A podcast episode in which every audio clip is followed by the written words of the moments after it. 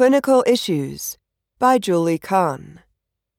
Surgical site infection risk with allogenic blood administration. Question.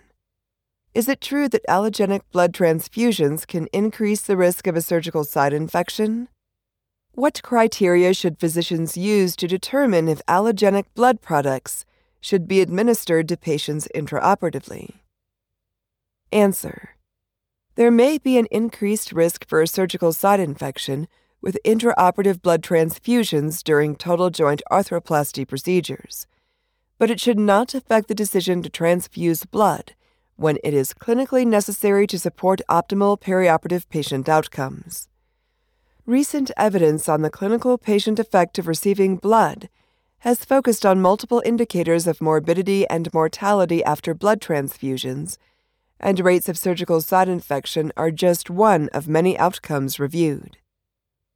Clinical decision-making related to transfusions is becoming more comprehensive. The Association for the Advancement of Blood and Biotherapies, A A B B, formerly the American Association of Blood Banks, states that healthcare providers should not only consider the patient's hemoglobin level, but also alternative therapies, patient preferences, and overall clinical context.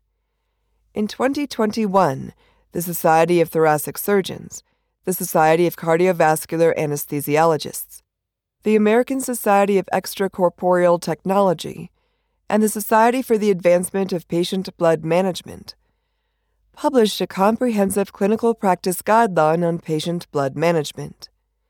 The main tenets of the guideline are one. Managing anemia, two. Optimizing coagulation, three. Implementing interdisciplinary blood conservation modalities, for example, cell salvaging, and four.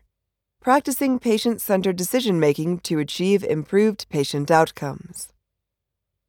One part of a comprehensive approach to patient blood management is the use of restrictive transfusion triggers, that is, hemoglobin between seven and eight grams per deciliter, instead of liberal transfusion triggers, that is, hemoglobin between eight and ten grams per deciliter or hemoglobin between nine and ten grams per deciliter. Several professional organizations and authors of a systematic review support the use of restrictive transfusion triggers in hospitalized hemodynamically stable patients. The A A B B recommends a restrictive transfusion trigger of eight grams per deciliter in orthopedic and cardiac surgery patients and patients with pre-existing cardiovascular disease, because of a lack of evidence in all patient categories. The A A B B guideline authors acknowledge that there is probably not much difference between a hemoglobin level of seven grams per deciliter and eight grams per deciliter. It is important to note that a normal hemoglobin level is greater than twelve grams per deciliter.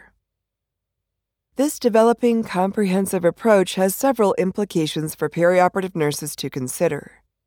For instance, in cardiac surgery patients, healthcare providers may increase their focus on identification and treatment of preoperative anemia, management of preoperative antiplatelet and anticoagulant therapeutic agents, intraoperative blood salvage for patients on cardiopulmonary bypass, and postoperative fluid management.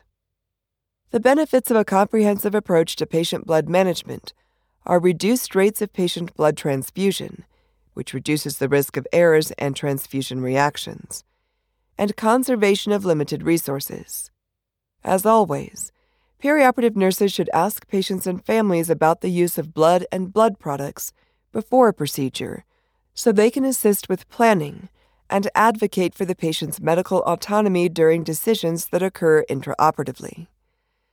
If a patient finds the use of blood or blood products acceptable, has given consent, has no history of allergic reactions, and is at risk for a large amount of blood loss during the procedure, then it is also important to determine what blood products are currently available for the patient, or discuss the need for blood product orders or cell salvage use preoperatively with the surgeon.